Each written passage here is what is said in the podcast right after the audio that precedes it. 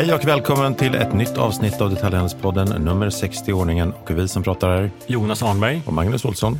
Idag har vi en second hand-stjärna på plats. Det ska bli så roligt. Det är Stina Kubti som är grundare och vd på Busfrö och har massa andra järn i elden kring second hand. Varmt välkommen hit! Stort tack! Innan vi sätter igång dagens podd så har vi en hälsning från vår sponsor i boxen. Yes, i-boxen är ju de här leveransboxarna som är fruktansvärt smidiga. Hämta på utlämningsställe är ju det trist. Få hemleverans kan kännas otryggt. Man vill ju ha grejerna till en i boxen. Eh, det finns 1500 stycken nu i 65 kommuner, så täckningen är fantastisk. Och det händer väldigt mycket på området. Till exempel Citymail har adderat nu så att om man har beställt en hemleverans och så inser man att oh, jag är inte hemma, då kan man styra om enkelt med sms till en i-boxen. Så att eh, ni som inte har en relation till i-boxen, skaffa genast det eller be åtminstone er transportör att leverera till i-boxen så kommer köpupplevelsen för era kunder bli så mycket härligare. Tack i-boxen, nu kör vi! Berätta om dig och Busfrö. Jag är en 47-årig kvinna från eh, född och uppvuxen i Stockholmsområdet, men bor sedan 20 år tillbaka i vackra Västervik. Jag har man och tre tonårsbarn numera och är en sån här galen second hand-nörd. Jag har alltid handlat på loppisar och auktioner och allt sånt sedan jag var liten. Men det var just när jag bildade familj som jag kände att det saknades ett utbud i fysisk handel för begagnade barnsaker. Hade du köpt upp allting i Eh, då, eller? Jag hade nog det. Nej, men jag kände verkligen att, att det behövdes någonting där ute där jag som eh, småbarnsmamma kunde gå och handla allt till barnen begagnat på ett och samma ställe. Så därav egentligen eh, starten till Busfrö. Och var kom det engagemanget ifrån? Ja, men dels är det ju här att, att mycket, många egna företag är sprungna ur ett eget behov från början. Men sen har jag en jättestark passion för retail och för second hand. Det är ju det jag har egentligen jobbat med i över 30 år. Man kan sälja, köpa nya saker också, men, just är det utifrån att det är någon, någon miljötänk eller är det någon annan drivkraft som ligger bakom? För mig var det helt naturligt att handla begagnat. Det har jag alltid gjort till mig själv. Jag tycker det är en roligare form av shopping. Men också när man blir fler i familjen så förstår man hur viktigt det är att, att återbruka saker. Så det var ju helt naturligt för mig. Och har man då jobbat eh, inom vad ska man säga, fast fashion som jag hade under ganska lång tid så har man också sett vad som har hänt med konsumtionen och jag kände att jag ville egentligen vara med och bidra till en mer positiv utveckling och en mer hållbar handel. Så att det kommer ur den passionen för, för second hand men också att vilja göra någonting meningsfullt när jag startar eget. Och, och värdering är ju en, en grej, men om, om vi tar varför köper man second hand? För utöver det så om jag tittar på mig själv så är det dels billigt men också mm. roligt. Eller man kan hitta nya, eller unika saker. Mm. Vad, vad, är det för drivkrafter? Ja, jag tror du har alldeles rätt där. Jag håller med dig i, i allihopa. Sen tror jag att de ligger väldigt, väldigt tätt Eh, så. Att det, dels är det ju det ekonomiska, det har det alltid varit för den här eh, branschen. Att man knyter många kunder väldigt starkt till sig för att man kan få mycket för pengarna. Eh, men också så är det ju rolig shopping. Många söker söker en upplevelse numera när man gör sig en liten shoppingtur på stan. Så att just den här upplevelsen som den här typen av butiksmiljö erbjuder och den här skattjakten som drar igång. Mm eh, i oss när vi kommer in i en second hand-butik. Den tror jag gör jättemycket för kundupplevelsen. Eh, så det är den, absolut. Men sen idag är det ju eh, miljötänket jätteviktigt. Så att, eh, självklart så är det så som, väldigt många, som gör att väldigt många väljer den här typen av handel idag. Men det har också kommit mycket fräschare koncept. Eh, om jag tittar på när, när jag var liten och åkte till second hand-butiken eh, i Mjölby där jag växte upp så det luktade alltid lite gammal farbror. Det fanns liksom ett os över allting eh, när man gick in där. Det, det, det, gör det hos er också? Nej, det gör det inte. Men, men du hittade mig i de där butikerna förut också. Eh, så att den trogna loppiskunden den har alltid eh, gynnat den här typen av handel. Men sen... Eh, ja, fast den, den konceptualiseras allt mer. Det är det jag ja, menar. det är det, ja, precis. Det är det som har blivit det allt mer viktiga när vi, vi konsumerar så otroligt mycket kläder eh, idag. Att vi måste ju knyta till oss de här kunderna som känner, sig, känner igen sig i butiksmiljön. Och då kan det inte lukta gammal farbror. Eh, utan då måste det vara en retailmiljö man känner igen, man känner sig bekväm i och som är fräsch och som lyfter second hand. Och den har ju kommersialiserats också. Och du berättade precis innan där att du har varit besök hos en fastighetsägare. Det är därför du är i stan. Du finns på köpcentrum. Eh, ja, det gör vi. Det finns i många eh, olika former idag i butikskedjan. Eh, men det är precis som du säger, det har ju hänt jätte, jättemycket för just den kommersiella sektorn inom second hand branschen de senaste vad ska vi säga, 10, 15, 20 åren. Innan dess, när man shoppade second hand, som, som jag gjorde, 70, 80, 90-talet, då var det ju välgörenhetsorganisationerna man gick till och det, de kommersiella aktörerna syntes inte riktigt där ute. I Mjällby hette det Billiga Boden. Billiga Boden, ja. ja det var inte så tokigt namn. Men förlåt, driver du en egen också i Västervik? Ja, jag driver två egna faktiskt. Eh, av, våra 14 franchise, eller av våra 14 butiker i kedjan så är 12 franchise och två är mina egna. Och sen ansvarar du för att få in nya franchisetagare och så också? Ja, precis. Det gör jag tillsammans med franchisegivarorganisationen som jag håller på och bygger upp parallellt med att kedjan växer. Så det är jag och några kollegor i den. Men hur gick det från en butik till att bli en kedja? Då? Det är ju inte, är, ni måste ju vara en av de, de liksom första som tar det steget. Det vill jag säga att vi är. Vi är trailblazers här. I Sverige? Ja, det är vi. Vi är den första kommersiella second hand-kedjan eh, i Sverige. Den första och den största. Eh, och anledningen till det lägger jag helt i händerna på våra kunder helt enkelt. Eh, min dröm om det egna roliga jobbet som, som tillförde något meningsfullt eh, till mitt samhälle, det handlar ju om butiken i Västervik och att jag ville utöka den. Men sen så Ja, egentligen så nötte kunderna ner mig och mina kollegor med väldigt mycket tjat om, om ett bredare sortiment och fler butiker på andra orter. Eh, så det var en butik som drog väldigt mycket besökare långt ifrån till. Och det är klart, det blir man smickrad av att höra. Att de säger att vi vill ha ett busrör på flera ställen. Så där egentligen föddes den idén om att multiplicera det här konceptet och starta en butikskedja. Vet du att ja, det är lite så second hand-turism nästan. För, vet du vad jag var med om i helgen? Vi håller på att rensa ut massa grejer hemma och eh, lägger ut mycket på Blocket. Aha. Det var en isländsk familj som handlade skidhjälmar av oss och som var på besök i Stockholm bara för att handla second hand. Oh. Alltså de fyllde resväskor med second hand-grejer. Skidkläder, allt möjligt. Oh, för att det var, de kunde göra bra deal nu. Och så fick de liksom på köpet en härlig helg i Stockholm. Så de flög inte hit för att vara extra ekologiska och köpa, eller var det någon klimatkompensation? Nej, men det här var ju noll ja. hållbarhet bakom. Ja, ja. Jag vet, men, men det var ju bara ett smidigt sätt att komma hit, fylla på lagren på ett, på ett billigt sätt. Ja, men det är precis det där det är. Det är upplevelseshopping också. Det är ju roligt. Och vi alla tycker det är, kul att shoppa, det får man ju ändå säga. Men kan man då göra det och kombinera det på ett sätt så att man också gör det miljömedvetet, men då shoppar man ju med gott samvete hela tiden. Och det är en helt annan upplevelse än att gå in och känna, nej nu köpte jag de här tre topparna nyproducerade, behövde jag verkligen dem? Här känner man att man bidrar och man gynnar också den lokala handeln. Så varje busfröbutik är väldigt tätt knutet till den lokala eh, marknaden. Det är ju de hushållen som egentligen roterar de här sakerna mellan varann. Så att det blir en helt annan typ av upplevelse. Man går därifrån med en väldigt eh, skön känsla att man har varit med och bidragit. Och Stina, men och hur stora är ni nu då? Eh, Busfrökedjan omsatte 2022 75 miljoner kronor eh, ungefär. Eh, och då har jag räknat med ha 11 butiker och inte de tre som tillkom under 2022. Eh, och vi har ju sett en väldigt positiv och stark ökning under 2022 också. Så att vi ökade hela kedjan med över 30 procent. Vilket är jätteroligt och eh, visar ju på att pandemikunden där som försvann är nu tillbaka och vi knyter som sagt nya kunder till oss under lågkonjunktur.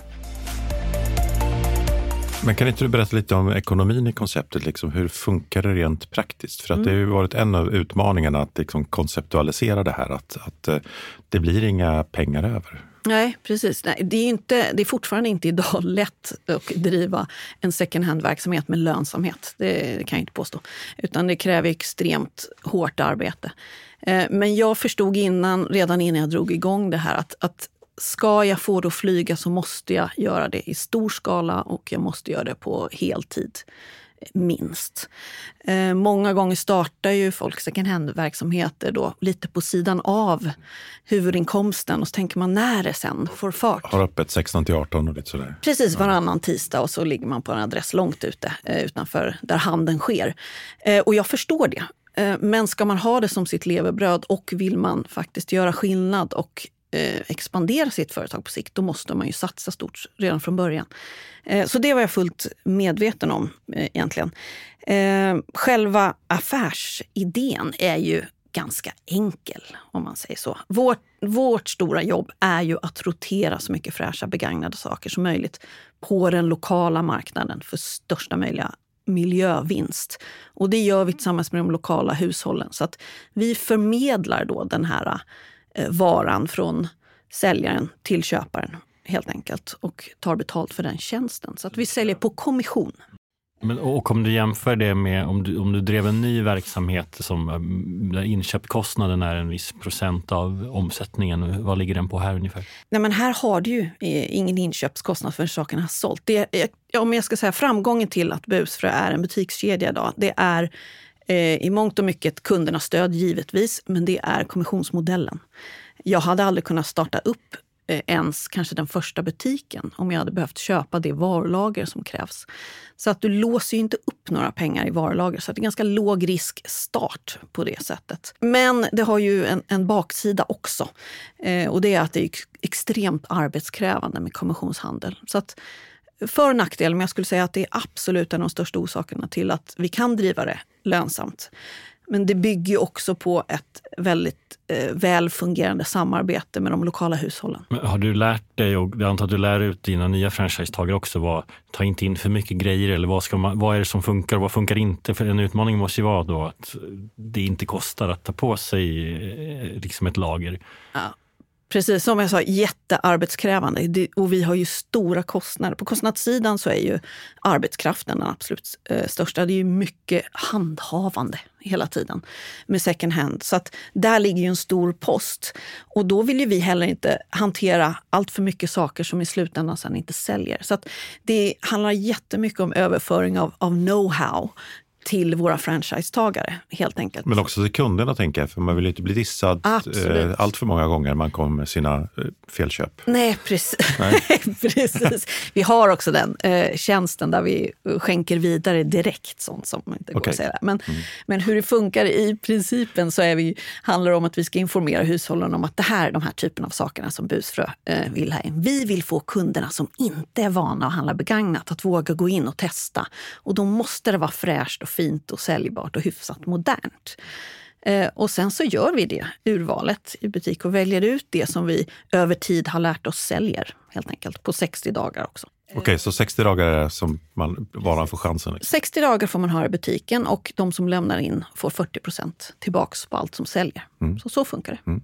Men vad kan, en, vad kan en butik i en mellanstor stad omsätta då? Eh, mellanstor stad, säg mellan, första året kanske mellan 3 och 5 miljoner. Mm. Och sen år vad ska vi säga, tre så lär vi vara uppe på en sju kanske. Men det, det är rätt mm. okej okay ändå måste jag mm. säga utifrån att det ändå är en liksom, mm. väldigt nischad målgrupp. Det är inte för alla. Eh, nej, nej, precis. Eh, så är det ju. Vi försöker vara så folkliga som mm. möjligt men det, det det tilltalar egentligen den säljaren, om man mm, säger, mm. eh, som vill köpa loss sin fritid och tycker att miljövinsten är absolut mm, viktigaste. Mm. Och pengarna är en bonus. Mm. Då är det helt rätt ställe eh, att komma till. Och det finns väldigt många sådana människor, eh, tack och lov. Finns det några skillnader me mellan, mellan könen, åldrar och så vidare, vilka som köper? Jag är ju en medelålders man och, och har bilden av mig sedan barnsben att det luktar lite gammal farbror eh, och kanske inte liksom har sett jättepositivt på att köpa själv. Däremot så, så vet jag att det finns jättesnygga koncept. Jag har sett det både i USA och liksom här i Stockholm. Jag har inte varit en busfrö än. Men, men eh, jag, jag, ser ju inte den typen av butiker som jag såg när jag var liten, eh, väx, liksom som växer upp nu. Utan nu är det ju konceptualiserade butiker. Mm. Eh, har jag någon rätt i min fördom att det kanske är fler kvinnor som eh, är kunder? Nej, ja, du har alldeles rätt. Mm, det är min upplevelse också.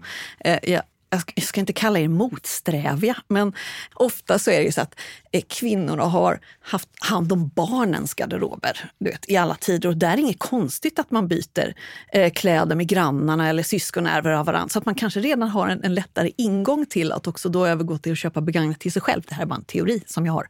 Eh, men sen ser jag i butiken också att Eh, det är klart att det är betydligt fler kvinnor än män. Men det spännande som vi ser de senaste åren, att andelen unga män eh, ökar väldigt. Så att här, det händer någonting här nu med de yngre. Och eh, inbillar man in andra kategorier? Mm. Alltså om man går in på Blocket och köper en mobiltelefon eller möbler till hemmet eller en vad det gubbigaste var, en grill till trädgården. Mm. Det är klart att det är mycket män som köper det, eller? Ja, ja, det skulle jag absolut tro att det är. Vi, innan vi la till herrkläder var det ganska intressant att följa männen som kom in i butiken och se vart stannar de och vilka avdelningar går de förbi. Eh, då hade vi något som hette eh, herrparkeringen där det fanns här fiske och jakttidningar och biltidningar och grejer. Så där satt de ju ganska ofta. Men sen när vi la till, när det då fanns barn och damkläder, då brydde de sig inte om att gå runt så mycket. Men när vi la till heminredning, ja då såg vi, ja men nu, nu reser de sig från herrparkeringen. Nu går de in och så tittar gärna på det vi kallar kulhyllan som är den här, där hamnar de här husgeråd och lite roliga små skämtartiklar och, och annat eh, sånt till hemmet. Så. Eh, där kollar man gärna. Och den här, det här sko låsta skåpet med dyra saker.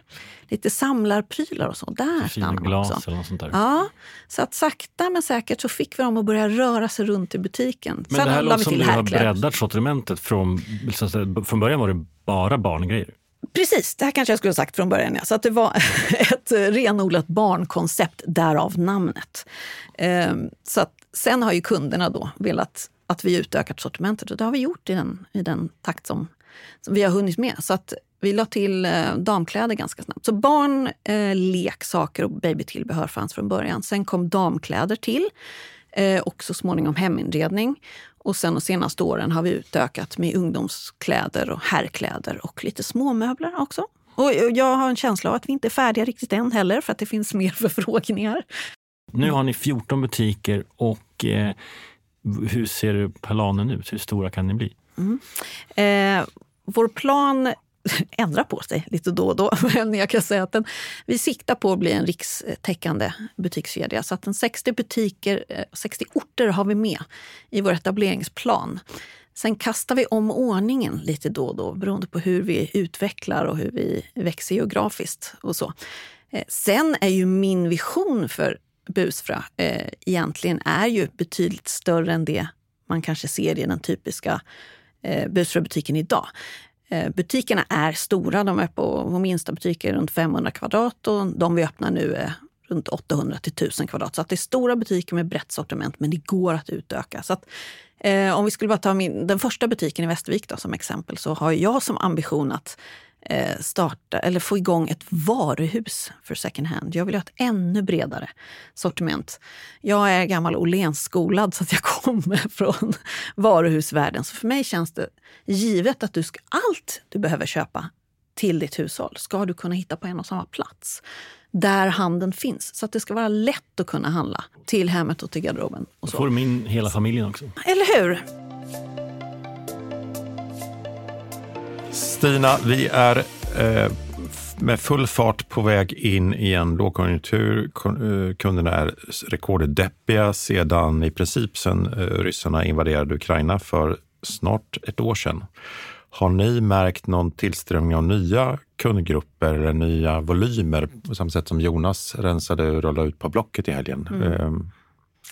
Eh, ja, visst är det lite deppiga tider, men vilken tur att vi kan sprida lite glädje och lite ljus över eh, den här gråa situationen. Det handlar om vilken positionering man har. Ni verkar vara väl positionerade. Men, men... Ja, absolut. Men eh, om man tänker historiskt sett så har ju second hand-branschen alltid klarat sig väldigt bra under lågkonjunktur. Mm. Då knyter man till sig nya kunder mm. som kanske inte hade handlat där tidigare. Men ser ni det nu? Ja, absolut. Mm. Det, har, det har vi gjort ska jag säga, också under hela pandemin. Jag tror redan där det blev en oro kring jobben och kommer jag ha något jobb att gå tillbaka till och så vidare. Ehm, så att vi har sett det under ganska lång tid. Ehm, och det är ju också så många gånger att när det sen vänder och, och folk får mer pengar i plånboken, då stannar de ändå oftast kvar vid den här typen av shopping. Så att, eh, vi räds ju inte lågkonjunktur kanske på samma sätt som många andra eh, aktörer gör. Ehm, Det kan väl vara tvärtom, att det är en möjlighet att växa. eh, ja, det kan det vara också, att man etablerar sig ännu stabilare man ska säga, på marknaden. Men en, en dum fråga, om det är lågkonjunktur jättelänge och vi inte köper några nya saker. Ja, eller hur? Då har vi ett problem. Men alltså, Mm. då, hur lång tid tar det tills du inte har några som lämnar in grejer? Hur, Oj, för det här bygger ju på att vi har hem, ett lager hemma av, av, av grejer. Hur stort är det? Absolut. Nej men gud, det är ljusår bort. Alltså, vi har, alltså, förstår du vilka mängder av grejer det finns där ute? Nu eh, busfrö en droppe i havet. Så att vi får in bara i Lilla Västerviksbutiken eh, runt 8 ton klädesplagg varje månad och lika mycket prylar, då menar jag heminredning och leksaker. Och då har vi begränsat varje hushåll till att lämna en normalstor påse per månad och per avdelning. Så att skulle vi släppa det löst eh, eller ta bort till exempel eh, restriktionen vi har på att grejerna ska inte vara äldre än fem år. Då pratar vi bara ett par veckor och vi får stänga för att vi har drunknat i saker. Så att jag kan säga under hela pandemin eh, så har vi haft ett lyxproblem, får vi väl ändå kalla det, eh, som vi delar med jättemånga övriga aktörer, både kommersiella och ideella i begagnatbranschen. Och det är att flödena ökar något enormt. Så vi som jobbar med det här, vi vet hur mycket som finns där ute. Men det låter ju som att dina potentiellt 60 franchisetagare då skulle kunna börja imorgon egentligen. Eh, Ja, egentligen. Varför gör de inte det? Jag behöver ha en, en investerare då kanske. Och hur går en etablering till då? Det är en ganska lång process. Eh, först så gäller det att hitta rätt eh, person att driva. Och det är ju faktiskt det viktigaste. Vi är ju en kedja som bygger väldigt mycket på entreprenörskapet. Eh, vi har ju som sagt inga föregångare egentligen som vi kan sno idéer av. Så att vi måste ju uppfinna och testa allting själv. Så jag behöver ju riktigt driftiga entreprenörer i den här kedjan som vill vara med och utveckla. Eh, så det är att hitta den personen först. Sen är det att hitta rätt läge såklart så att vi blir tillgängliga. Och där är du också involverad? Där är vi inblandade också. Och sen är det ju en finansiär också som ska till. Så att det är en bank eller någon annan finansiär som, som ska stötta den här uh, nystartade företagaren då, som ska öppna busfröbutiken. När, när de, ehm, den finansiären, kan det vara en fastighetsägare i form av att ge en, ett fördelaktigt hyreskontrakt? Eller se, möts ni av välvilja så? Eller att en fastighetsägare kanske vill eh, skapa ett nytt, nyhet i sitt centrum eller stadskärna? Eller så? Fastighetsägarna kan- ju på många sätt bidra eh, genom att eh, självklart lyssna på vad vi behöver för att få en så positiv start som möjligt. Det är ju kanske lite annorlunda när man måste samla in sina varor innan butiksöppning. Eh, på ett annat sätt än vad man gör i en, i en vanlig butik om man säger så.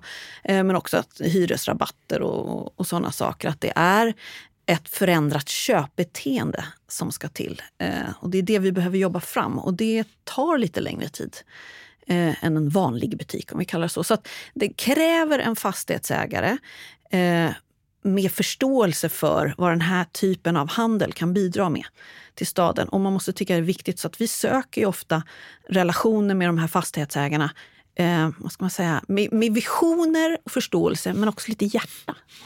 Eh, de här som, som är intresserade av vad second hand kan göra för dem och som förstår eh, att man måste ligga lite i framkant här och att det kommer upp så otroligt mycket spännande nya affärsmodeller inom segmentet kommersiell second hand så att man måste hänga med. Men det är också en här. möjlighet att lära sig med låg risk för en fastighetsägare. Jag tänker att Absolut. även om man inte har hjärta så kan man ju ha hjärna att förstå att det här skapar ett, nytt, ett annat kundflöde eh, än vad man haft innan kanske. Precis, det krävs både och. Ja. Hjärta och eh, Men det är väl hjärna. en shout-out alla ni fastighetsägare som lyssnar. Eh, kontakta Stina. Och alla ni som jobbar på Lens och behöver skaffa nytt jobb snart och är jäkligt sugna på att driva butik. Man kan också höra av sig.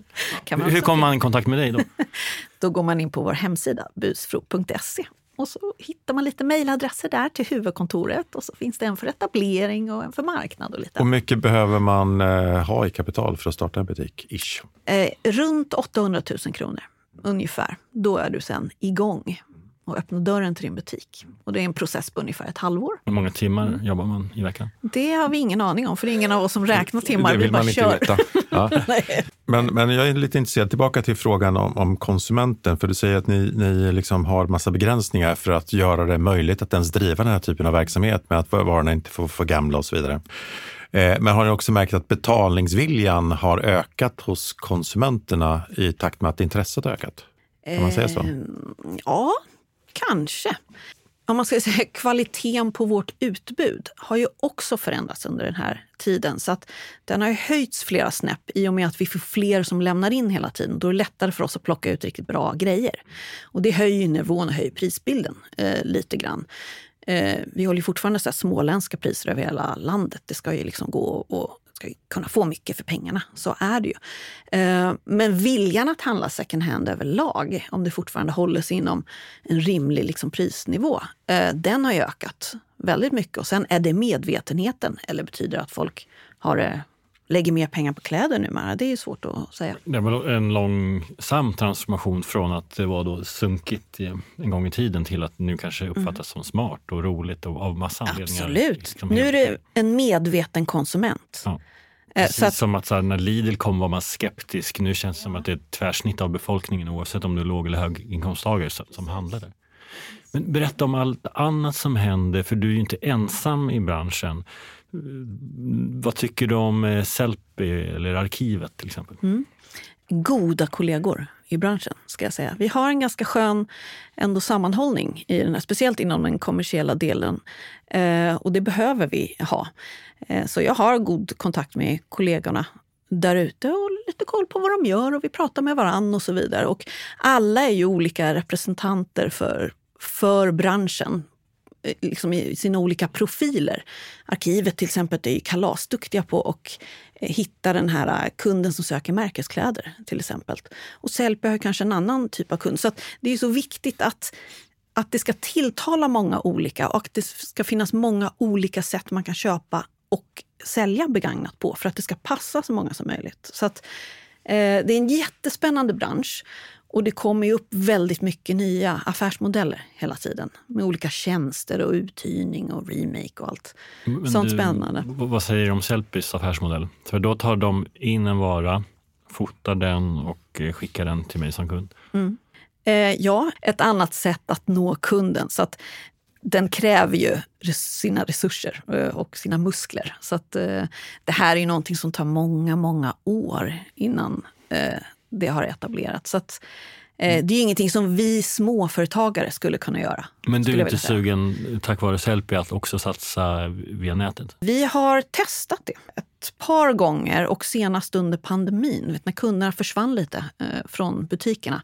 Då kände vi, hur ska vi nå dem ändå? Så, så nu gör vi en ordentlig satsning på det här med, med nätförsäljning och se om vi kan få fart på det. Och vi har helt enkelt inte fått lönsamhet i det. Eh, Och det hänger ihop med att vi har ju en ganska låg prisnivå. Så att snittplagget hos- oss kanske är 69-79 kronor.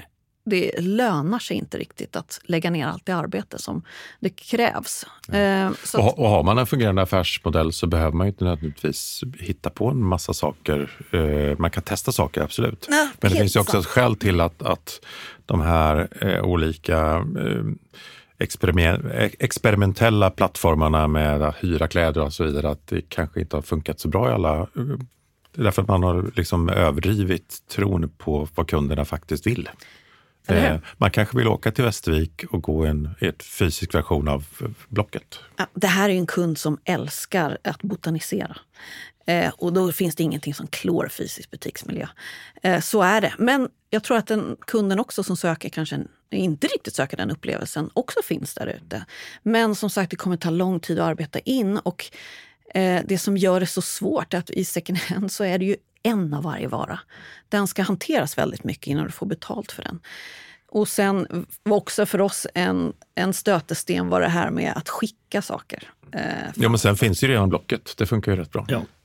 ja, Men- precis. Och de här Polarn och Pyret, Naked, aktörer som lyfter in eh, second hand-kläder på sin sajt eller butik. Hur, hur funkar det? Eh, tycker jag också är eh, jättebra initiativ.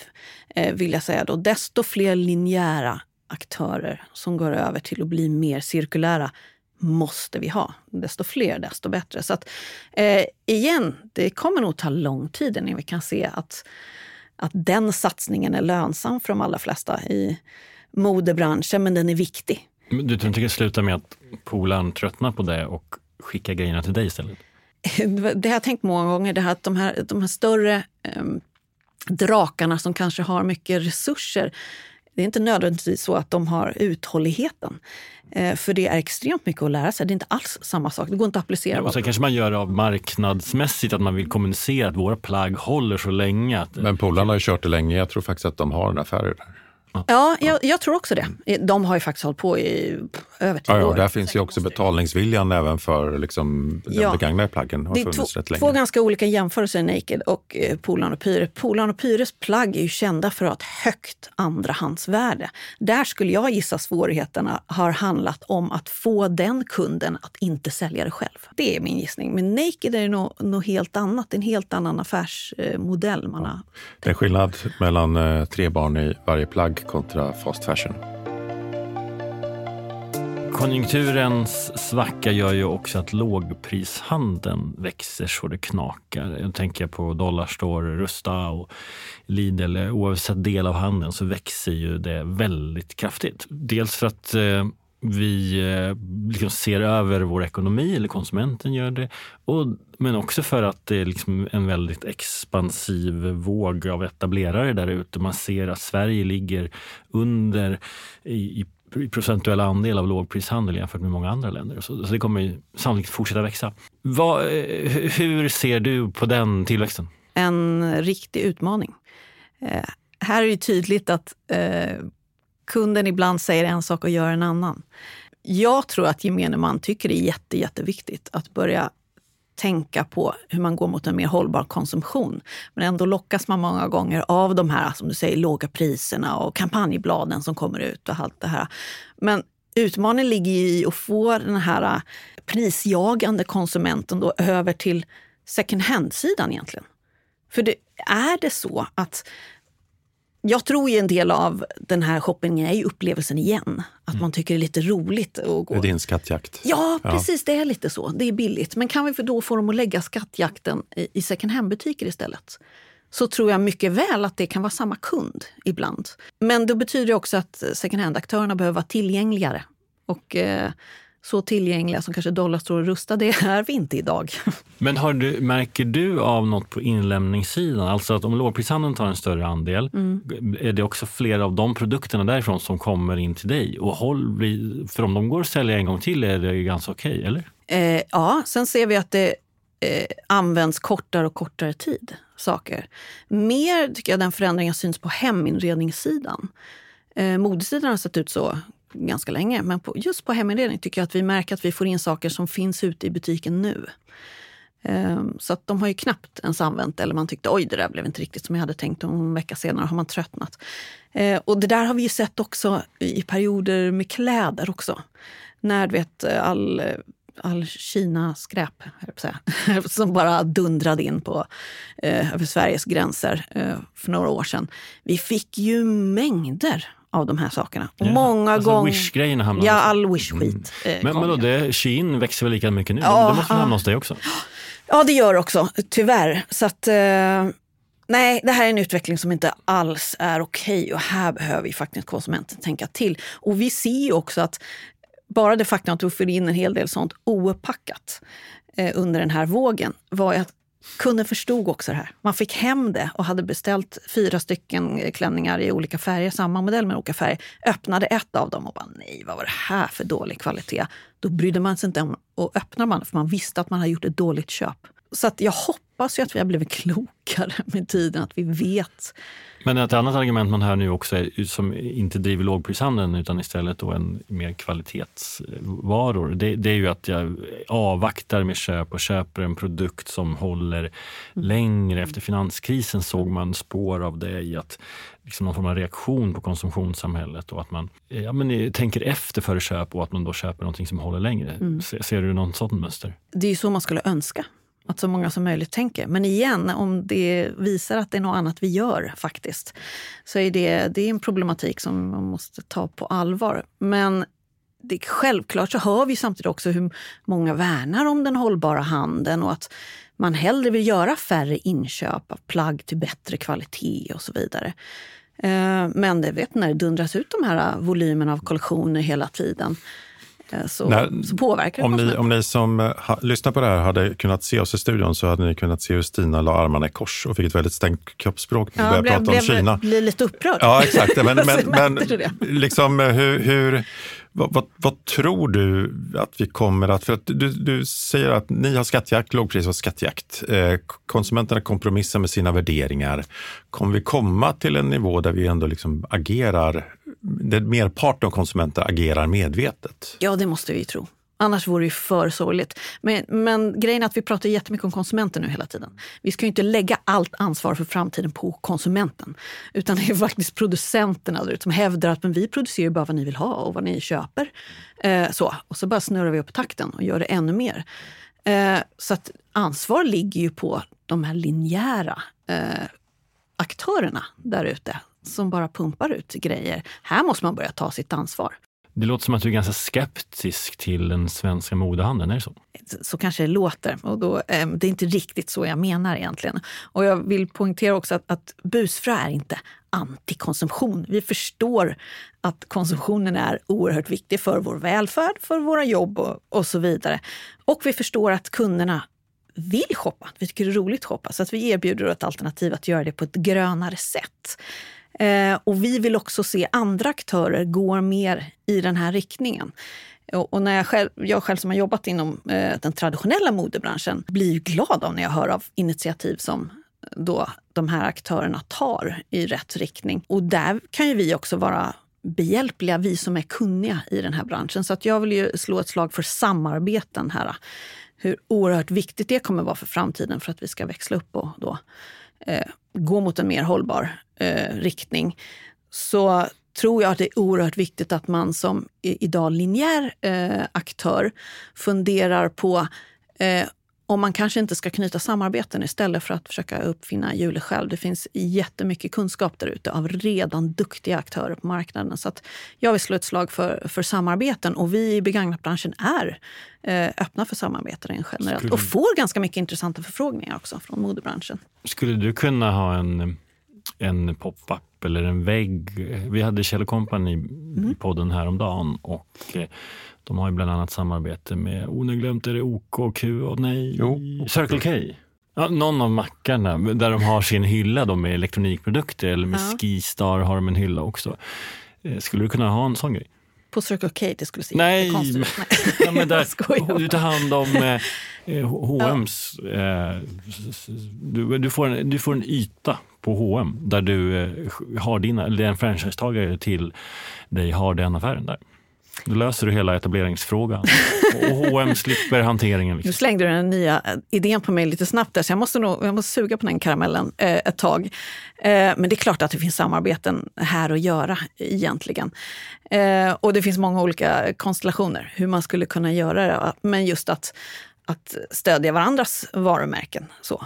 Eh, det är klart det färgar av sig på varandra på ett positivt sätt för båda många gånger. Att det är viktigt för oss som är ute på begagnat marknaden där att vi får fortsätta göra det vi gör och att de här större aktörerna som kommer in ser nyttan av att samarbeta istället för att kanske kväva, ta över marknaden och kväva väldigt, väldigt många duktiga second hand-aktörer där ute. och hitta på affärsmodeller som kanske tar tid att få lönsamhet när ja, det igen, ja, igen, det pratade vi om tidigare, det här med uthålligheten. Har man den eller inte? Kundkännedomen. Mm. Mm, jag ser ju lite missar som görs eh, här och där och då tänker jag oh, det där hade man kunnat vänt sig till någon som redan är duktig på det där mm. och fått ihop ett gyllene samarbete mm. istället.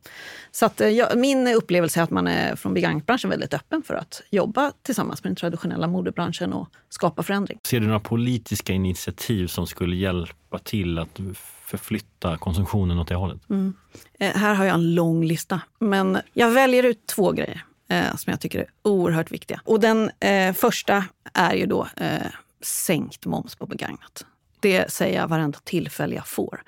Och här får jag ganska mycket stöd också när jag pratar med beslutsfattare där ute. När man sätter sig in i den här branschen. Ja, en gång har man redan betalat moms också för det där ja, plagget. De, varenda grej som vi säljer eh, är redan momsad för.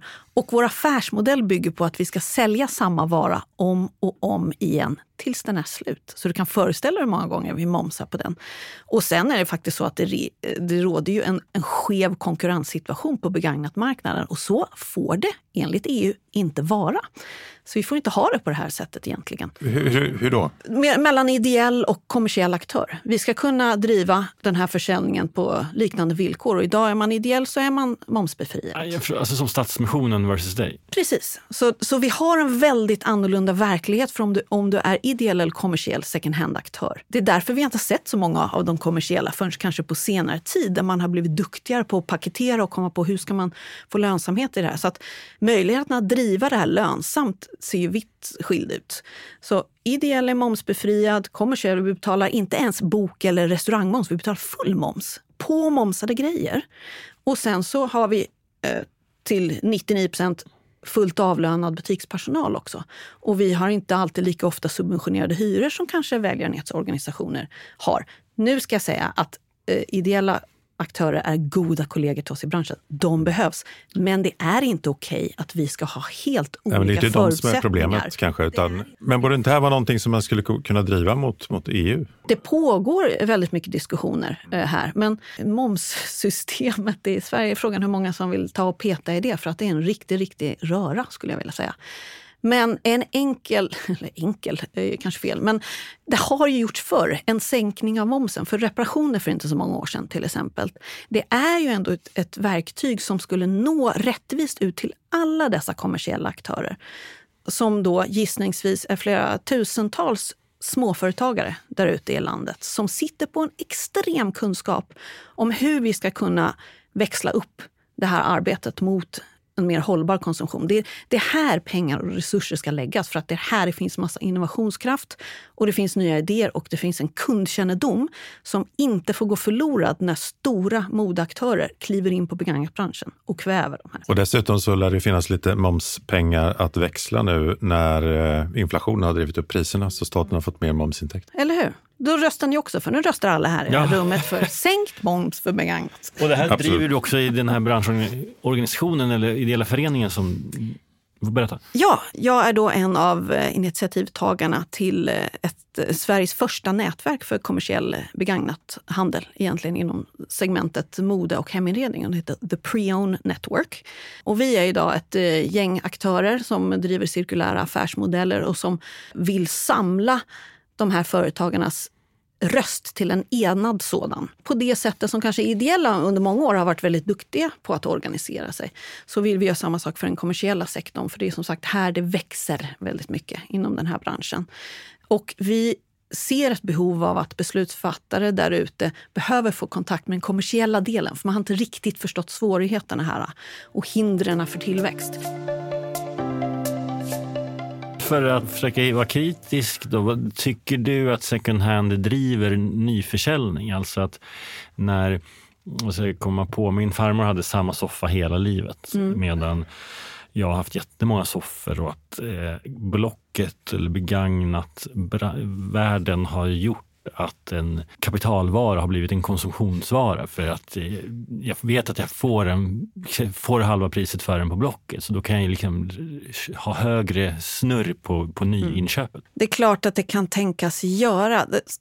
Eh, om det blir så att vi tänker att jag kan byta ut oftare eh, hemma bara för att det är billigt och det var grönt där. Fast där håller, jag, håller, jag måste ge mig in i det här. Det, det kan väl inte stämma, eh, Jonas, att det är Blockets fel att konsumtionen av nya varor har ökat? Branschen har ju, en gång i tiden fanns Gula Tidningen.